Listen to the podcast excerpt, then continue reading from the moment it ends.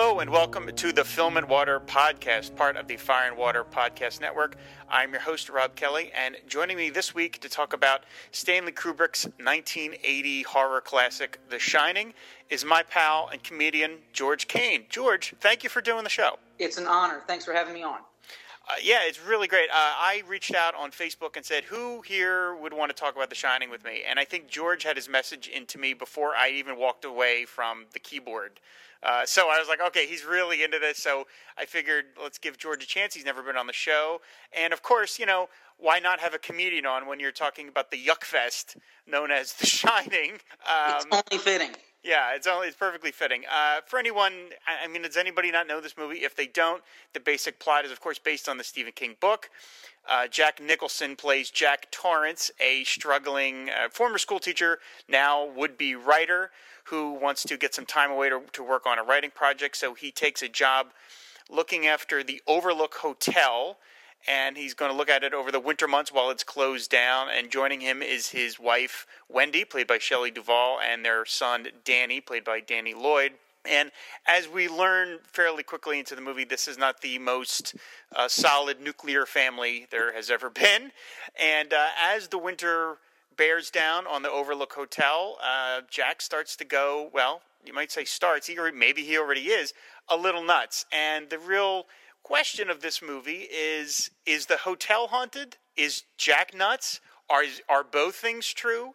Uh, Stanley Kubrick wasn't terribly interested in answering any of those questions definitively, and I think that is one of the things that makes this movie so powerful is that it, it, it is open to interpretation.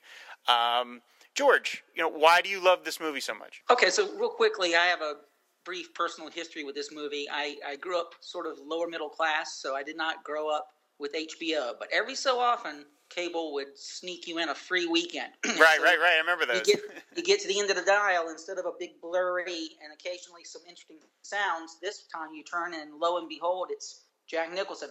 And I watched it at an entirely too young age to either appreciate all of its merits or to be witnessing that kind of uh, gore, um, such as it is. But uh, really, it's haunting. I don't care when, what age you are when you first see it. It's it's going to stick with you and it's it's my favorite movie of all time. Um, wow.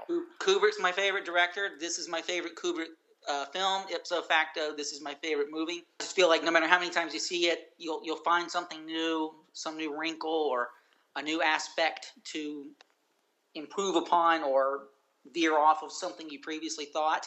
And you know, let's face it, Room Two Three Seven, the documentary, only feeds the fodder of that fire, right? Mm-hmm. So, um, yeah, I, I in fact, I was so beholden to the film that I, I resisted reading the Stephen King novel up until just a couple of years ago because I just didn't think it needed to be improved upon. And so, of course, we can touch on the deviations from uh, source material to what made it to the screen. Uh, I still think it's one of the few instances where the film is better, uh, and I would fight vigorously to the death anybody who wanted to argue that with me. Um, I do like Stephen King, but I think Kubrick's better. Yeah, I mean Stephen King himself would argue that uh, he's Yeah. he's a very openly not a, a fan of this film, and I can understand that because it's not his book, and that's what he wanted essentially. Uh, I read the book too. Uh, I was not overly impressed with it. I, I felt that the sort of uh, constant interjections by Jack's thoughts just kind of kept taking me out of the the the the book, the story, and you know the the thing that I, I come back to over and over again with The Shining is the oppressive sense of doom that hangs over this movie, literally from the opening shot. Uh, part of it is the music. The opening theme uh, is by uh, Wendy Carlos and Rachel Elkind, and that is to me some of the most effective opening music of all time because it feels like I, I I had a hard time sort of figuring out how what how to describe it, but it feels like what it might feel like if somebody was behind you, constantly pushing you forward. That's that's how it feels like to me. Like it's just you, you're just like stop it, stop it, stop it. I don't want to keep going. And this music is just bearing down on you, and it, it it's accompanied by this astonishing helicopter shot uh, as the car heads its way to the Overlook Hotel, and it's this tiny little car, you know, lost in this sea of wilderness and this tiny little road. And it to me, it's just it sets the tone immediately of like this is scary, this is weird, and you know. For a movie that is not a gore fest, other there's, there's only one person that dies in it uh, it is remarkably scary, and it's it it just it weaves a spell that for the two and a half hours, to me, it never breaks, and that is remarkable. Uh, because I've seen lots of horror movies that are 90 minutes that can't keep me entertained or keep me on the edge of my seat, and this thing manages to do that for the entire runtime, which is uh, again a testament to Stanley Kubrick. Um, now we should probably get into a little bit of why he chose to make this movie because him directing a movie based on a book by Stan, uh, Stephen King it's pretty commercial for for Stanley Kubrick. It's a pretty commercial entity uh, notion. Uh, you and I talked about this before we recorded, and there's there's basically two words that boil down why he did this. And what are those two words, George? Uh, Barry and Lyndon. Yeah. Do you want to describe to everybody what, what that means exactly? I won't deviate or waste the precious time here, but he made this very uh, gorgeous, sumptuous banquet of the senses, deadly boring period piece with uh, Ryan O'Neal. That uh, again, technically, costume.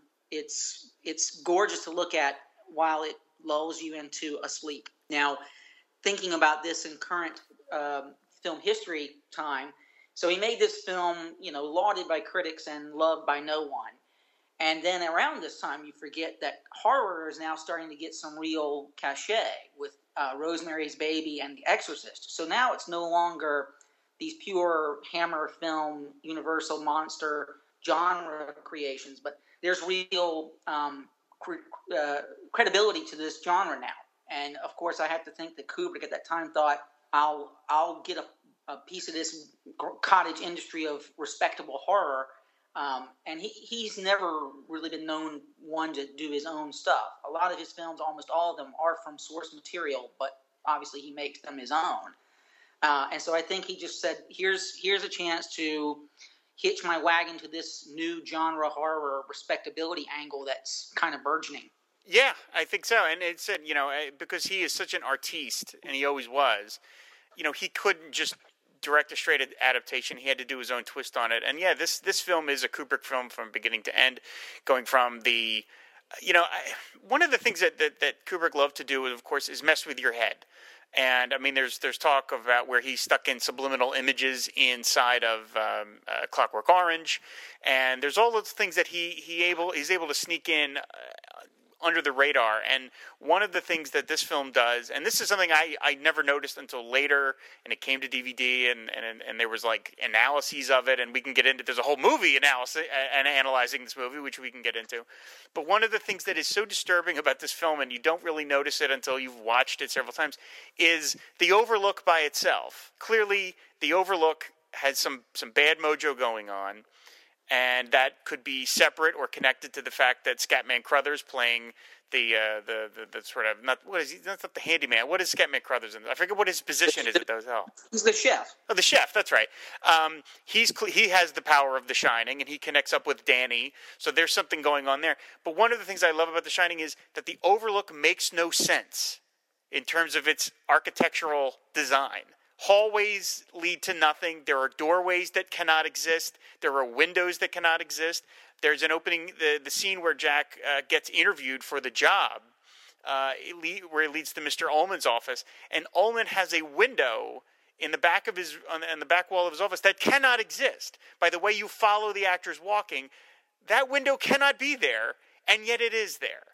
And that just gives a sense to a very unreality of this place that there's something deeply, deeply wrong with this place, and you are just, you know, you're sort of begging poor Wendy and the, and their son Danny to just not go along with their father to this place because you just know there's so much bad stuff happening.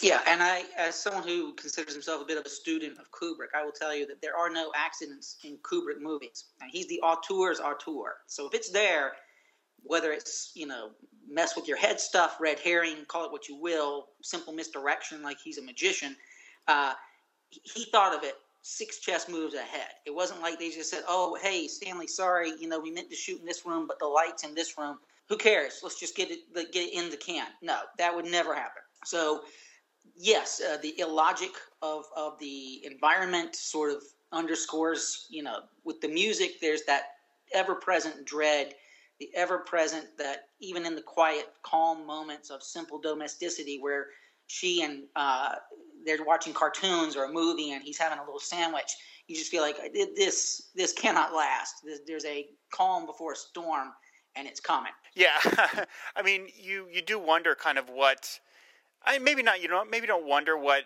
Jack sees in Wendy. I think you get the sense that Wendy's a pushover, and that's why Jack is with her. But you do wonder what it is with Wendy that she is with Jack. I mean, there's that scene with the child psychiatrist where she sort of half-heartedly explains how Danny ended up with a dislocated shoulder, and that's because her his dad got drunk, came home, and yanked him really hard and pulled and pulled his uh, the kid's shoulder out. And she makes all these excuses for him and you, you you know everyone sort of just buys into the illusion that yeah this is okay and you really feel bad for wendy from the beginning because she's just so clearly overmatched by this domineering guy. And you know all throughout the film he makes little side comments to her that are sarcastic and very uh, you know uh, very critical. And you you just you know it, Shelley Duvall is to me a, a, was a great actress. She she seems to be in retirement now unfortunately. She's tremendous in this movie. She apparently went through hell making it. Uh, from what we've seen of some documentary footage and some other stories, that Kubrick just put her through absolute hell uh, making this movie. And he was conversely very nice to Nicholson. Now, I guess if you want to say that's because Nicholson was his star and that that was a you know a little mercenary, or it could have been it was to break down Shelley Duvall's sort of psyche because she's playing someone who at a certain point is just shattered by the situation that she's in. Yeah, and again, I would never again second question any Kubrick choice. And so in casting, you know, in the book, she's this kind of self-assured. The Wendy character in the book is a as a blonde, and and uh, you know, you you can fi- uh, fin- finish out that she's supposed to be attractive. And Shelley Duvall is a quirky beauty at best, um, not a curve on her except her skull. And uh, you know, before this, she was maybe known best for that little sort of half cameo in Annie Hall, where she plays the real stoner, quirky girl that says this crazy stuff to Woody Allen. So great casting choice, right? She's this, and let's face it, even though she's got him dry now, she's a classic enabler. Like you said, she's explaining to this doctor, you know, just the kind of accident that happens a million times with a child, except this time, you know, he just broke the kid's arm. So she's, yeah, this is the pat Patsy, and I think if Kubrick was riding her hard, you know, you have to look at the result. And he, yeah, if he scared the hell out of her, believe me, you buy it. You get it from the performance. And um, however he brought it about, I'm sure he considers the ends justify the means. Yeah, maybe so. Uh, yeah, I mean, and in, in the um, documentary, the Stanley Kubrick documentary, Life in Pictures, they they interview Shelley Duvall, and she is very clear eyed about you know she's complimentary to Kubrick and she talks about how he got the best out of her and she she, she said she she says two statements back to back which seemingly are contradictory but I guess not where she says I would never want to go through that experience again but I wouldn't change it for the world and well you sure because yeah. he, he got her the role of a lifetime as Olive Oyl yeah, that's uh, wow. That's a that's a heck of a back to back set of roles for Shelley Duvall as Olive Oyl and then and Wendy Torrance. Um, we want to talk about uh, Danny Lloyd as, uh, as, as Danny. Uh, most people, I guess, I don't know, maybe they know or they don't know that he didn't know he was making a horror film. Uh, Kubrick was apparently very, very uh, protective of Danny as a as a child actor, and so all the scenes of Danny by himself uh, were shot sort of independently, and like any of the stuff where, where you see the twins and you know the twins bloody in the hall, Danny was never in those scenes, so this kid just thought he was making a really intense drama. Uh, he didn't know he was in a horror movie, and his parents wouldn't allow him to see it until he was an adult. So he didn't know that until much later that he was in one of the most scary movies of all time. Well, and I believe, if I'm not mistaken, that this was shot in the studios that Kubrick used in England, and um, obviously some exteriors in the Colorado, um, where the hotel itself is, Estes Park, I believe. But the the laws for British um, film and television about how many hours a kid could work were even more stringent than they are today. Something like two and a half, three hours a day max. So you know he certainly had to legally handle him with you know literal kid gloves. Uh, and considering what, let's face it, if you didn't know what you were getting into, and then by the time you're 18, you watch this movie and you're like, uh, that's me. You know, it's a good thing I didn't know um, about the blood elevators and you know axes to the chest. Um, what do you think? Like, I've seen people argue about this. About what do you think is really going on here in this movie? Is the Overlook is the Overlook um, haunted, or is it that uh, that you know Nicholson? It's Torrance is the problem, and Danny is the problem, and they bring the problems with them to the Overlook. Yeah, well, I mean, the, the, the family dynamic is already fractured, and, and I can touch on that in a minute. Um, I think the, the pivotal scene that is the well, you got to make up your mind now or not is when the catch to the walk-in pantry door opens and Jack is freed. And he's having the conversation with the ghost on the other side of the door, Grady's ghost. And so I think we're meant to believe you can play with this mind trick. And is it all just a psychosis bubbling up to the surface?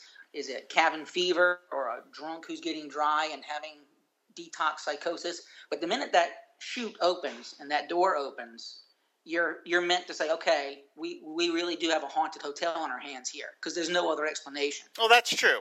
That's true. Yeah, now, I, I think I think I think you, you're you're talking. And again, this was a difference between the book and and the film is that they really don't get too much into the character's alcoholism. You know, he says, "I sell my soul for a beer," and then he fantasizes this lovely three drink soiree in the gold ballroom with the best damn bartender from Portland, Maine to Portland, Oregon. and so he's clearly dry, but longing for his next drink. And so that that's sort of just always there. Um, and then he's a, you know, we're meant to understand that clearly he's got this writer's block. He thought he was going to come and isolate himself and his family, and that that would be an environment under which the wellspring of creativity would burst forth with his magnum opus. And obviously, that doesn't happen. And uh, I, I, have to assume we're talking about a loveless, sexless marriage. They're very clever to show a scene at the beginning where Jack is kind of slyly, but not so slyly, checking out the butt of one of the leaving staff. So, you know, he's got a lot of problems on his plate. And that kind of isolation um, isn't going to do anybody any favors. But I, I believe that there's enough palpable evidence at the end. And again, once and I guess we can dispense with the term spoiler alert here, right? I mean, yeah, yeah. We haven't seen it now. Too bad.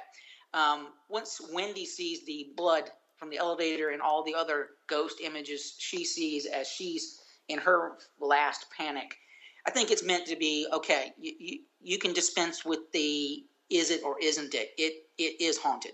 See, I, I for the longest time I thought that too because I thought, okay, there's the scene where she's running around and she sees as you mentioned, the blood coming out of the elevator. She sees the the the ball, the um, sort of foyer filled with skeletons and cobwebs, and you're thinking, well, that's okay. She's seeing this. That's clearly what's going on. But part of me then thinks, well, is it that he is so nuts that he's dragged his wife into going crazy as well, and that's what she's seeing? But I don't know. But yeah, you're right. I think the scene of Grady opening the door, the freezer door. There is no other explanation other than a ghost has done that. So yeah, you got to assume that the hotel is is that that that Torrance is a troubled man. The hotel has dragged him to that location, and I guess you know eventually we'll get to the part with the end scene, but it it it, it subsumes him. It, it it it envelops him until he is returned back into the sort of basic foundations of uh, the the hotel itself. And as we as we've mentioned, there's a whole other movie, which again we can get to, devoted to the theories of of this film. Um, you mentioned the scene where where Torrance uh, is looking at the one girl's rear end as she's walking by. That scene the whole scene where he's talking to Ullman about the job, and then they take him and Wendy around to the hotel. That scene is all set up, and most movies to me, when they have scenes of setup, you're just kind of biding your time till you get to the to the real you know meat of the movie. This scene is maybe my favorite scene in the movie. I don't know why either. It's just them talking, but it, to me, it is up there. Like I put, I put it up there with that and, and the scene of in Raiders of the Lost Ark with the two government agents talking to, to Indy and, and Marcus as one of the best setups in all of filmdom. There's something. It seems so nice. There's some, but there's also something really scary about that. Everyone in the hotel is packing up and is in a hurry to get the hell out, and you're coming in to me that's a very disquieting feeling that it's like you're watching everybody like I can't wait to get out of here and you're going the other direction. There's something very weird about that to me and I think that's why that works so well. Well, and and you hit on something good. Um, that's the last time we see them communicate as a family together. Um, and we we can get onto this if this is a good juncture, but uh, Kubrick said, and if you study his films, it's obvious that one of the main themes running through his films is the failure of communication, and it it goes through Doctor Strangelove and it goes through 2001.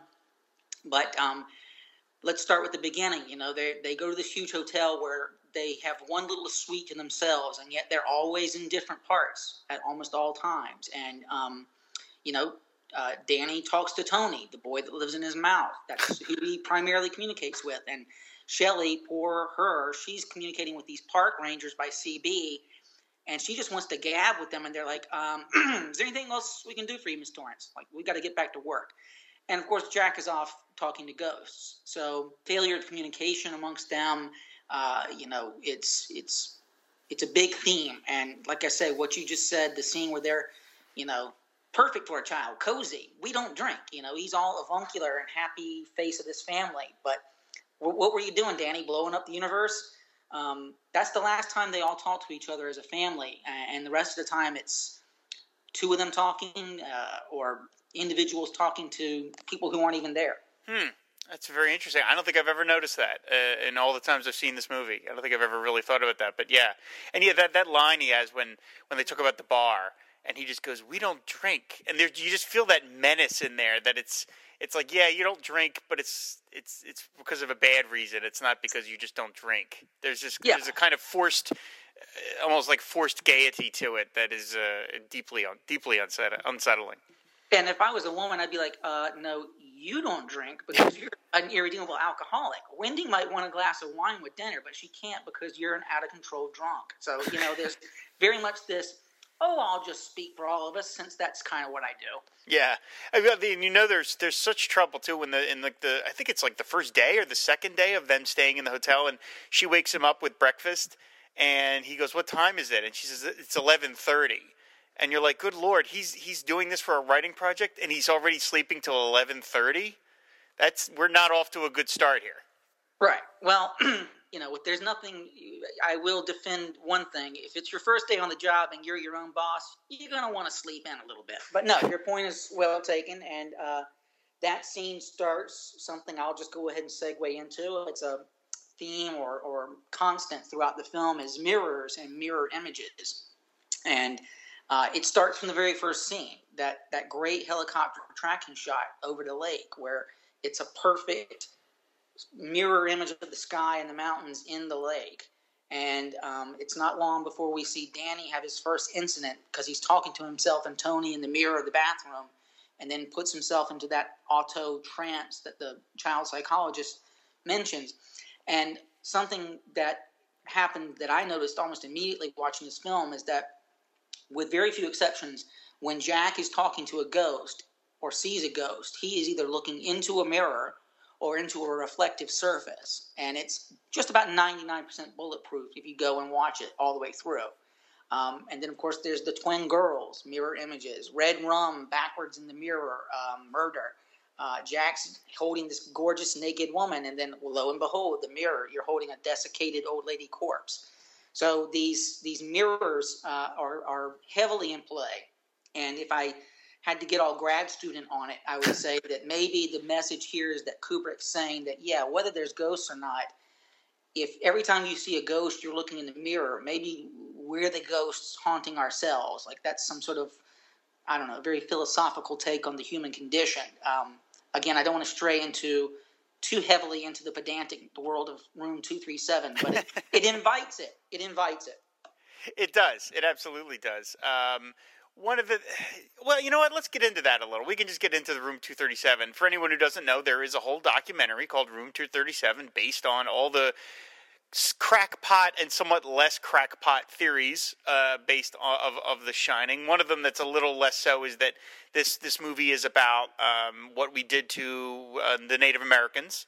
Because uh, there, there's a scene early on where they're talking to Ullman, and Ullman mentions that you know when the when the hotel was built, they had to fight off Indians to, to claim the ground. And then he says, you know, this place used to be for the jet set, politicians and movie stars, and and uh, uh, all the best people. All the best people, which is a really creepy term to refer to anybody as all the best people. And there were scenes that like uh, there's some food in the in the pantry that has a, an Indian head on the front, and we see that sort of prominently. So some why that is one of the theories that that that is what this movie is about is that we we destroyed and killed the Native Americans, and now those are ghosts are coming back. And you know, in the opening theme, which I mentioned, it has that kind of sound to it. It has sort of almost of a Native American call to it. So I didn't think that that theory was was out of line. There were some the ones that saying Kubrick faked the moon landing, then you're heading into real Alex Jones territory. But but I mean, it it says something about The Shining that you can make a 90 minute documentary of just about people coming up with theories about it. Yeah, and, and one of the cruelties of life, when I found out that um, a veritable brain trust was going to get together and give my favorite film of all time a true think tank experience, I thought, well, how could this possibly be bad? But I'll give you the how it could possibly be bad again, it's I couldn't even finish it the first time I tried to watch it because I was just like, how who are you people and what other things could you be doing with your time? Um, at, a, at about the one hour, 23 minute mark, I was watching it this morning. This uh, one nerd cineast type guy goes, So we were talking about how we could do some interesting things with this film. And we thought, well, there's all these things about mirrors in it. Why don't we make a mirror image of the film itself and superimpose a straight linear from beginning to end version of The Shining and then interlap, interpose the end going in reverse on top of each other, superimpose, so you can see them. And then they show all these scenes of the overlapping of the two scenes in the overlay. And they're trying to insert meaning into it. And I'm thinking, if that's all well and good, and God bless you. But if you're watching the film in a way that the director never intended, any such meaning is therefore not really that meaningful. You know, you go get high and interject meaning into whatever you want. But this this is mental masturbation at its most solipsistic, I, and it looked great, really interesting stuff. But I just don't think there's a lot of there there. Do you think that? Uh, I mean, yeah, I, I do wonder what Kubrick would have made of these things. You know, I think he probably would have just rolled his eyes a little. I mean, he clearly steadfastly refused any definitive explanation because he lived for another 19 years after The Shining, and he had been. I think he gave some interviews, and he just flat out did not want to get into it. He didn't explain his films. He didn't, uh, you know, he he died before DVDs really came out. I can't picture him ever doing an audio commentary for any of his movies. That's just that's just not anything I can imagine the man doing. Yeah, I think he's smart enough. If people are asking you these questions, then you are a fool to answer them. You know, be be the wizened genie who is only imperceptible, right? Why come down from Olympus to explain stuff to us mortals? I I get it, I get it. And let's let's face it. By the time he had made The Shining, his bona fides as one of the greats was already you know credentialed. It wasn't like he got lucky on this one. This was a master at masterful play already you know dyed in the wool. But um, so, but again, there's enough. There's too much smoke for there to be no fire. So, for example, numerology comes into this in the number 42. Um, So two times three times seven is 42. 42 is the year that the Nazis came up with the final solution.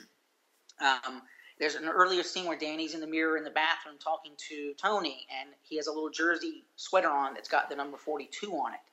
Um, there's a scene where Danny and his mother are in this huge open den space watching a television that is not plugged in, showing a movie called Summer of 42. Summer 42, yeah. And it's all about these sort of very subversive Oedipal issues a younger man falling for an older woman whose husband is at war. Um, and, you know, let's face it, there's Oedipal stuff going on in The Shining in no small amount either. So I, I think he was sly enough to play with these things. I don't think he would ever stipulate to any of it. But um, he he's he's going to make you work, and like you kind of hit upon at the beginning, he's playing with your head, and that's why I think when you see The Shining the first time, you're like all visceral impact, all just punch to the gut. But there's got to be something at the back of your head going. I think I'm going to need to see this about 18 more times before I really can put a bow on it. All right, well, that's perfect. Let me ask you about this. I, have always been fascinated by this. If if if if, if uh, that is true, let's say Kubrick is layering in all this stuff that can only be perceived after you've seen the film 18 times, in an era where uh, and The Shining was still in this era. It was right at the end of it, but it was still there, where you couldn't see a movie 18 times other than going to the theater. What is that realistic? That that a film would have that much layers to it. Now, of course, I guess that's absurd because people have been making movies like that since the 30s. Citizen Kane is is is a film that benefits from you know constant rewatching. But I wonder how did certain directors think that that stuff would be perceived if seeing a film that many times was so difficult? Nowadays every director knows well this movie i make is going to live on in infinite you know in infinity because people are going to own it and they can watch it. But i mean how can any director assume that uh, all that stuff will ever be picked up on? Hey man it's just good business. Why make a movie that people go see once right? I want that 18th ticket sale. Come on. He's getting paid on the back end of these points too you know? He he knew that he knew there was a thing called hbo out there. I think he had an idea as to how you get people to mythologize your film. And um, and I'll be honest with you, I, I guess you know it's not like it's this nerds domain only film. So many people love this movie. Mm-hmm. You know, King people who like it better than the book, and just Kubrick people and Jack Nicholson fans. And I just thought this is a movie that I, it could have gotten to Rocky Horror levels. I could have easily seen this being a movie that people see every Friday, Saturday, and Sunday at midnight, and they're shouting lines at the screen. I, I feel of it that passionately and that beloved, and I may be very well alone in that respect. But um, yeah, I, I, think that there's some movies, Citizen Kane, uh, and even more bubblegum stuff like Jaws. You watch Jaws a hundred times before you start to notice the shooting stars, right? so I mean, you you you are meant to look. This was a movie made for guys like us. We, we love movies we love decontextualizing things. We like to see source material and compare it to the film. So yeah, maybe he had no idea that one day people like us would be this obsessed with it. But uh, um, I'm glad that there are more people so taken with it than than just me and the folks in 237. yeah, yeah. I mean, uh, at the around Halloween last year, there's a theater here in Philadelphia that plays midnight movies on Friday nights, and they ran The Shining and I took my nephew because he had never seen it, and I was like, "Well, if you're going to see it for the first time, let's see it in the big screen." And you know, I was really heartened to see that the theater was probably almost full. Uh, wow. for, for, for a movie that anyone could get at the time, it was on Netflix. It's it's not there now, but for a while it was. You know, a movie that anyone could get with a minimum of effort, and yet they were making the effort to pay you know eight dollars to see it at midnight. And I thought that's that that tells you something. It's it's it, it rewards constant uh, you know, revisiting because it just gets sort of deeper and scarier and weirder. And you know, one of the criticisms that, that Stephen King had of it was the casting of Jack Nicholson because he said Nicholson is so clearly crazy from the beginning that in his mind there's no suspense because you just know that Torrance is nuts and he's going to go off, and so that's why he perceived someone a little more on the bland leading man side uh, for Jack huh. Torrance. But but to me, I think that's the tension of it. Is that I mean, uh, you know, Alfred Hitchcock famously said, "Tension is not when the bomb explodes; it's knowing that there's a bomb under the table." And it's going to explode. That's Right. tension. And so to me, you know by the fact that Nicholson is Nicholson and with those eyebrows and that receding hairline and that you know this is all going to go wrong literally from the first scene of them together. You know this is a bad idea. And watching that bad idea unfold in front of you is to me that's the tension of it. And it, it yes, maybe if you had cast, you know, Barry Lyndon, Ryan O'Neal or something, somebody really bland, you know, not maybe not really bland. I don't mean to insult Ryan O'Neal, but someone more traditionally, quote unquote, normal. Tension would be, gee, is he going to go off? But to me, it's like you know he's going to go off because you're just like you look at him. I mean, who would ever choose to be locked up anywhere with Jack Torrance?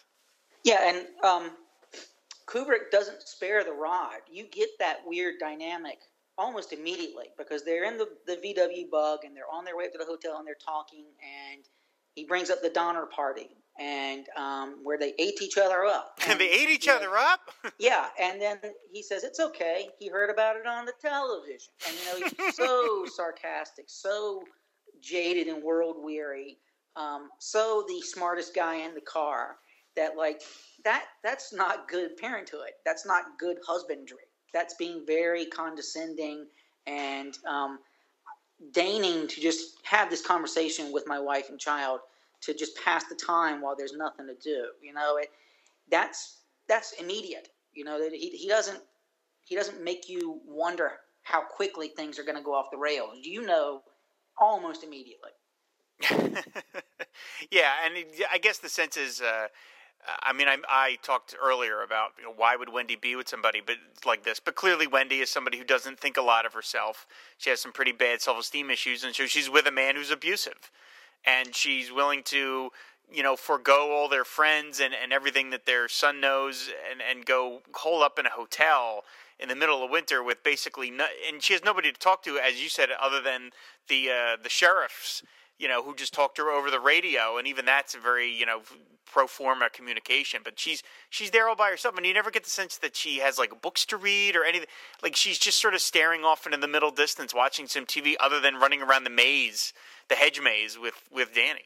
Yeah, and you know, there's a lot of little breadcrumbs about Wendy as Kubrick has written her with the the partner, but like just the way she dresses, it's a lot of monochromatic smocks and just uh, turtlenecks underneath corduroy jumpers, and and uh, again, maybe uh, um, that was the style at the time. And again, I I know that he cast her for a reason, and she's this very semi androgynous figure. You know, I mean, again, I'm not. This is not me dogpiling the sweet Shelley Duvall, who I know is talented and a good actress and attractive in her way. But yeah, this smacks of um, he's kind of that big man on campus before he turned into a big drunk, and she was just smitten that this guy would pay any attention to her. And you know she believes in him 100%. Even after this crap with the kids, she still thinks that that great American novel is just in him. And that's why she wants to draw him out on that. Like maybe after lunch, you can tell me about what you're working on. And he's like, well, I might actually. You need to get some work done first. You know, so he's he's clearly he's the alpha here, and she's clearly the willing omega. Yeah, we should talk about uh, Scatman Crothers uh, a little bit too, because he is he's really tremendous in this movie. He was recommended to Kubrick by Jack Nicholson because they were friends and they had done uh, Going South together. And uh, this this movie famously featured a scene of, of in the uh, the pantry where Scatman is talking to little Danny that they shot I think over 150 takes of, and it's I think it's the single it's the Guinness Book of World Records of the most takes of any scene, and apparently he drove Scatman Crothers to some point cry out loud, you know, something like "Dear God, Stanley, what do you want?" Because he just couldn't figure out what it was that Kubrick was was trying to get at. And he is really great in this movie. He's he's avuncular, but also a little scary because I mean the whole scene where we finally, you know, when he talks to Danny using The Shining, that's very upsetting. The fact that he, he seems to sort of be talking to Danny outside of the purview of his parents is upsetting.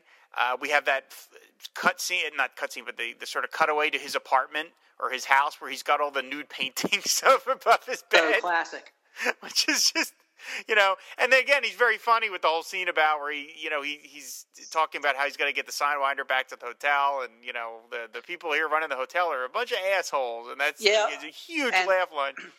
Yeah, Kubrick broke him because after this, he was only good for voice work as Hong Kong Phooey. So this was clearly his swan song in front of a camera. But uh, and I I wonder about. Um, so he's the chef, and and of course he he's the one who explains The Shining to Danny, and and that's more fatherly than you ever see Jack being to his son.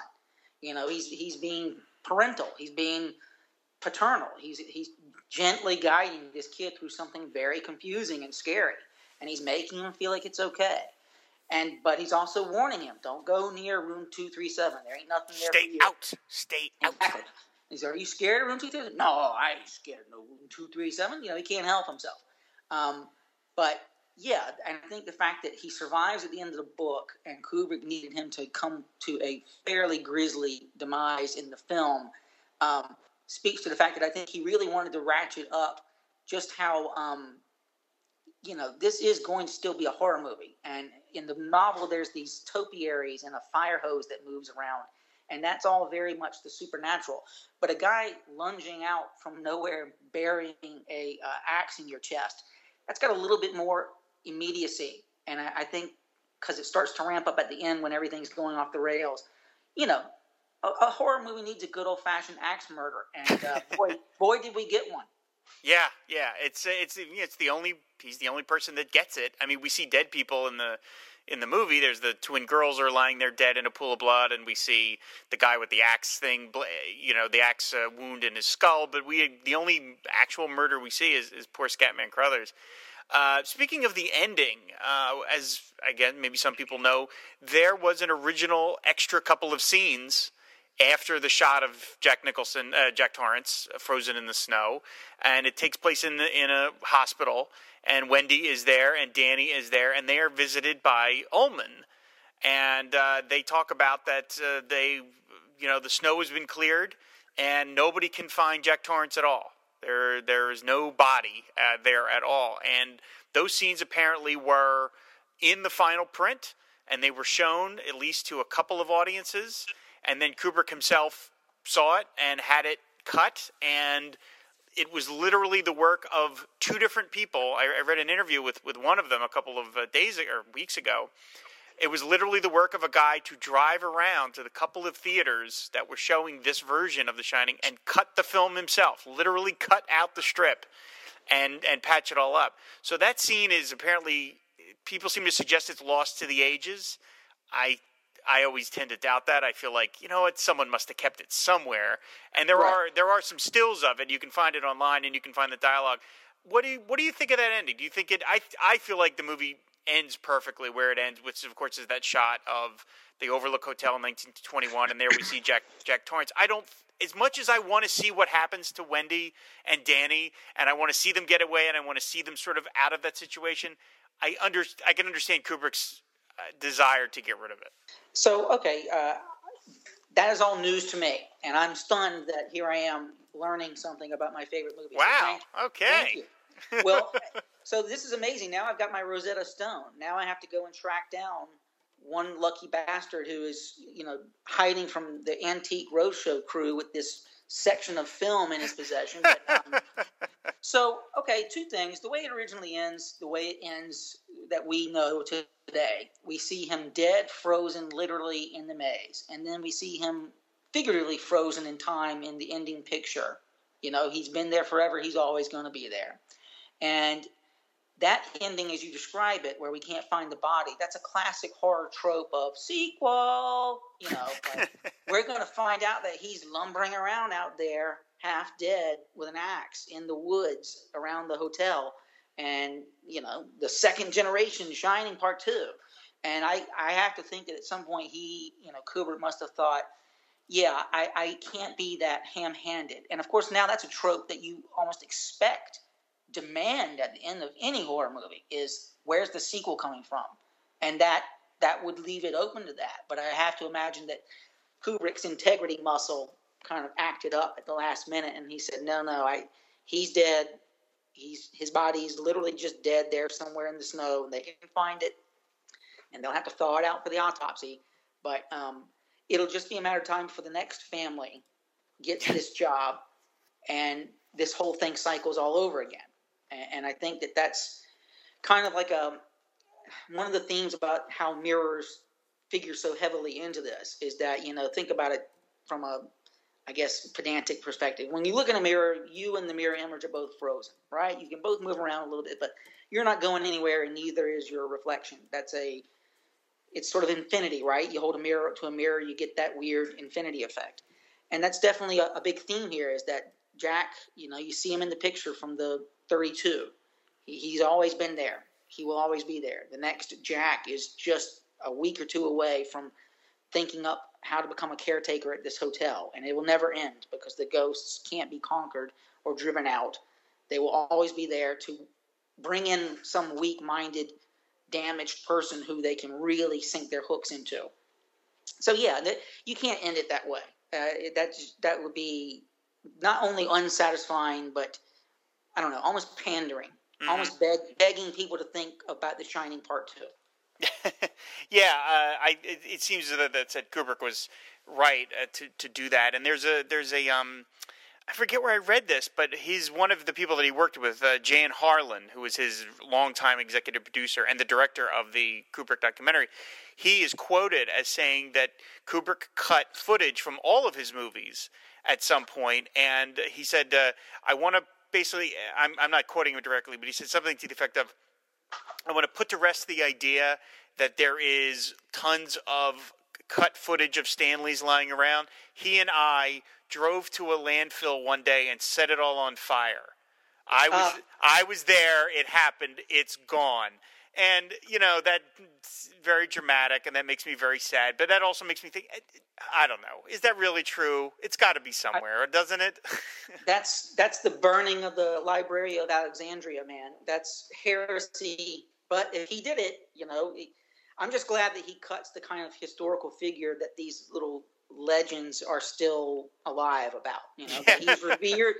He's revered in that way, and, and as he should be. And um, speaking of Shining sequels, I know we didn't really get too much into the book because this is just about the movie, but there was a about three years ago, Doctor Sleep right, King right. wrote the sequel about what Danny's up to these days, and it's more in line with King's classic tropes against alcoholism and addiction. Um, I don't know if you've read it, but I have not. No, you, you, you, I would suggest reading it. It's not fantastic, but it's it's entertaining, and they're going to make a movie of it. Are they really? Oh, okay. I don't, I, don't, I don't, know why I'm surprised at that. that's what I'm hearing, and I, I'm not surprised either because where there's a buck to be made in Hollywood, why not? Um, and of course, I'm sure it's going to be terrible because when you're being compared to this, I mean, I, I don't know. Jaws 2 was the only watchable sequel to Jaws because it was still being compared to a classic, and you you you can't stand in the shadow of a giant and be anything but an ant, right? So I mean, whatever this is, I don't have high hopes. Um, and and I'm I, hopefully th- this will be a blip on the radar. Hopefully there won't be some push to have, you know, sequels to The Shining here almost 40 years later. It it just it would seem like a perversion of an already perfect piece. Yeah, you know, as we're as we're we're starting to kind of wrap up here, there is one thing I guess I want to ask about because I know what my answer is, and I want to hear what yours is. Do you have a particularly favorite scene, whether either just your favorite scene or your favorite scary scariest scene of the movie? So I like basically the entire segment, and it's a long one that begins with Jack. He's very upset. He's wandering down the hallway, and then he starts to hear that 1930s ballroom music, and he wanders into the ballroom, and um, maybe I'm getting this out of order, but he has his drink with you know the bartender, and then he's seeing all the ghosts, and he bumps into Grady, and they take him in the bathroom and clean him up, and that's when he's first confronted with you know I'm one of the ghosts here, and it's time to actually have a you know enough tap dancing. We're recruiting you. The bra's coming off. We're we're past foreplay. I'm actually here to tell you why you're here and what we need you to do so that you can be worth us bringing you here and giving you this feeling of you've always belonged. You're going to have to kill your wife and kids, just like I did, in order to fulfill your purpose. And um, it's amazing because you see that Jack's still just kind of enjoying his drink, like whether he's literally drunk on, I don't know. You, you're still up to debate to debate as to whether you should think that he actually was drinking bourbon in, in that the ghosts really brought him a, a drink. But you know, he's this is the time of his life. He's finally in his element. People dancing, and then no, let's go in the bathroom, and it's now all back to business. And there's no more illusion here. You're here. We're here. We need you to kill your wife and kid. Kind of lays it all bare. After that, there's no going back. Hmm. Yeah, it's and the, the, performance of that actor who plays uh, uh, Grady, Delbert Grady, Philip Stone, who also appeared in um, A Clockwork Orange.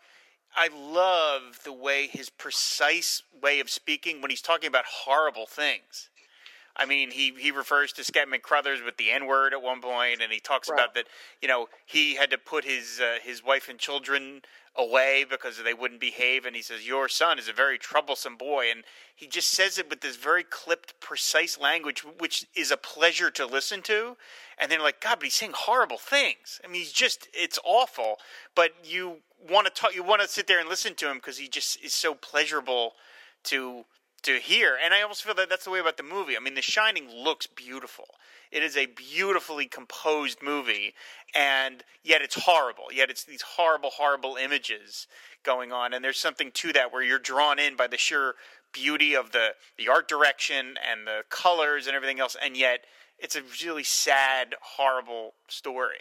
Um, yeah, I think there's something about a butler with an English accent. They could pee on your leg and tell you it's raining, and you would ask to borrow an umbrella. You know, just, especially if they're in a three-piece tuxedo like that. It's like too much class to argue with. Here I am. I, I'm I'm powerless before you and your your accent. And yeah, he says he's a very willful boy, and my girls were willful, and I had to correct them. Correct them. That's about it. That's murder the phrase. with an axe in yep. this very sanitized I had to correct them, like put them in a timeout, you know, a permanent head yeah. cleaved open timeout. So, um, yeah, again, it's I still think of The Shining as being unassailable. Um, music, cinematography, uh, casting, uh, just the pace. Even though the pace is you know glacial, it's the pace is almost a character in this film. And I know that sounds all film student y, but you can't take anything away. Like I, I, think you see a lot of movies. Like for example, I just saw The Hateful Eight for the first time last night, and not to to, to get off topic, but way too long. You could have taken so much away and still had that movie. But I still don't think you can take anything away uh, from The Shining. It, it it's perfect. I agree. I agree. Uh, my favorite scene is uh, the one of it's it's when Wendy is running around with the knife, and she's all of a sudden hell is breaking loose, and she looks down the hall and she sees the guy in the bear costume uh, performing, or the dog costume performing some sort of sexual act to the other guy on the bed. And I just remember seeing that for the first time when I was 15 or 16, and just like, and I, you know, I don't, I, I generally not, I don't curse on this show, but I was like, what the fuck is that? It was so strange. And the zoom in, and this is something Kubrick loves to do. He loves characters suddenly noticing they are being watched and turning to look at the camera. Now, in the context of the movie, it's a character looking at the the it's it's someone else looking at the character. This happens at the end of 2001 as well. But there's something so scary about characters in a movie almost turning to address you in the audience. And that push in is completely unexplained. It makes no sense in the context of anything other than maybe there was some crazy business going on during this New Year's Eve party. Uh, but it is so weird and unsettling, and I can never get it out of my head. It is just, I, I, I love the fact that it is bewildering as to what it is, and to me, it is so frightening and strange, and it has stayed with me all these years. Yeah, I hadn't thought of it before, but you know, now that you're mentioning it, what that kind of makes me conjure to my mind is like, I think we're meant to understand that this is a homosexual act, I mean, you don't know who's under the bear suit, but I, I think it's meant to be implied that this is two guys. Yeah, I think so, yeah. And it's like, ugh, some dopey woman is interrupting our fun. Lady, we don't need you here. You're the wet blanket at this party. what are you doing? Get out of here. No dumb girls allowed. And it's like, all the ghosts are the same way. They're like, ugh, he had to bring his dopey wife and son. Ugh, when's he going to kill them so he can get back to partying? And you know, maybe that one shot encapsulates that theme better than anything else that happens. Maybe so. By the way, IMDb lists Man in Dog Suit as credited to someone named Ted Cruz. I, I, I, uh, I, submit without com- I submit without comment. if if that isn't a meme before midnight tonight, there's no justice in this world. I'll see to it myself. so I think that's a good place to end. Uh, George and I, I can talk about this movie a lot more, but you know we try and rein this in here on the show because there's more, so much more to talk about. You should go watch the movie again. It holds up really well. I have it on in the background as I'm talking. I'm, I'm feeling a little murderous myself right now, so I should stop. Um, George, thank you so very much for coming on and doing this. I really appreciate it. This was a movie I've been wanting to get to since I started the show, and it was just one of those like I, I want to make sure I do it right because it's just so it's so great, and I really appreciate uh, you coming on and being so prepared and, and being such a fan of this movie. Oh, thanks, Rob. It's a real honor and it was a, a treat, and I, I do appreciate uh, you putting these podcasts out. I've been enjoying them, and uh, just keep doing your good work. Your your fans and I appreciate what you do for the, the film geek and all of us. well, thank you very much. Um, where can people find you on the, the internet if they want to hear more from you or just follow you? I am on Facebook like all the rest of us sheep, and I am uh, at Victor Von Doom MD on Twitter. And uh, I try to keep a, a little bit of a comedic presence out there in those two forums.